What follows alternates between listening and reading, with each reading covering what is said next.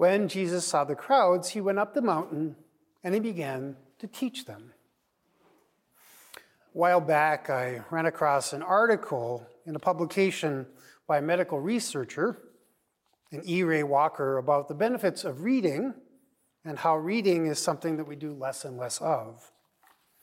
The article quoted a study in the New England Journal of Medicine back in 2003 that reported that seniors reduced their risk of dementia by 35% by reading several times a week. It was a good article, it was interesting. But I was also concerned by one line in the piece, and it's this line. In fact, reading anything is good for us. It may help generations to come. Now, on purely physiological grounds, the brain synapses may be exercised by reading, regardless of what is read, as compared to not reading at all. But what a person reads is important, since ideas do influence us. What we fill our heads with does matter. And while if he thought about it, I'm sure Mr. Walker wouldn't defend his sentence without qualification. I hope he would agree that what we read and think about does really matter. But we live in a culture that increasingly sends us signals that when it comes to right and wrong, values and choices, one value is pretty much the same as any other. And it is the choosing and the acting that are the most important things. I say all of this because in the gospel this Sunday, today, the Lord Jesus takes a much different approach.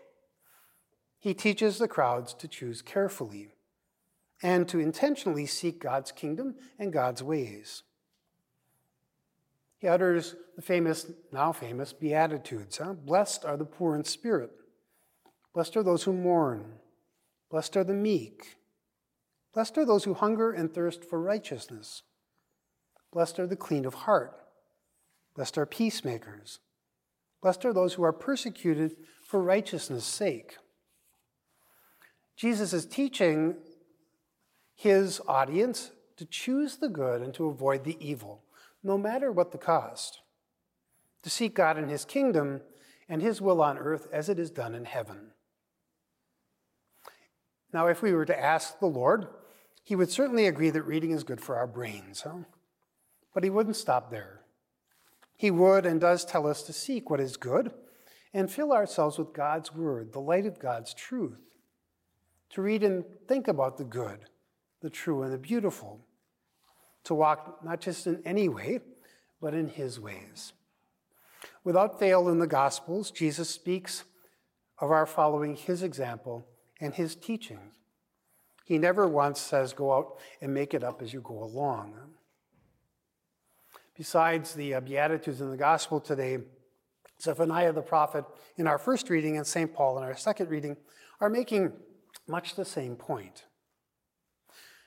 Now, this coming week is Catholic Schools Week, our annual celebration of Catholic education across our country. And in Rapid City, we are blessed to have Catholic schools a grade school, St. Elizabeth Seton, a middle school, St. Thomas More, and a high school by the same name. Why are we blessed to have a Catholic school system? Well, because in addition to a, dis- a disciplined environment, in addition to dedicated and talented teachers, hardworking staff and administration, excellent academics, and fine arts and opportunities for leadership development, we have a place where Jesus Christ's life and teachings and his sacramental presence are at the center of everything we do. They come first, and they're integrated into our curriculum and everyday classroom experience. Can we get better than we're doing now? Of course, always, always. But our goal is to place Christ in the center of everything. And that's a gift to have a school that does that. Of course, there are other ways to instill the Catholic faith in our children. I am personally the, the product of public education in a small mining town in northern Minnesota. We didn't have a Catholic school in our town, but I had a devout and active Catholic family to grow up in. and our life was really centered around our parish. And I know there are good things going on in other educational settings, both public and, um, say, homeschooling. But it is a great blessing that our Rapid City area provides a Catholic school for our families, and a very good one at that. And I know, of course, our diocese is vast in size, and many of you are not near Rapid City. But during this Catholic Schools Week, we do exalt, you know, and um, thank everyone that has made Catholic education possible. And of course, we pray for all families, you know, as they educate and raise their children. So, all of you in our area of Rapid City, you know, I encourage you to enroll your children and to be supportive of this great gift that many have worked hard to provide for us. And all of us, whether we have access to a Catholic school or not, to seek always the good and the true and the beautiful and to pass those things on to our children. Not just to read anything, but to fill the life of our minds and our hearts and our souls with, with what is truly life giving. To follow Jesus Christ above all else and to seek to apply his teachings every day of our life.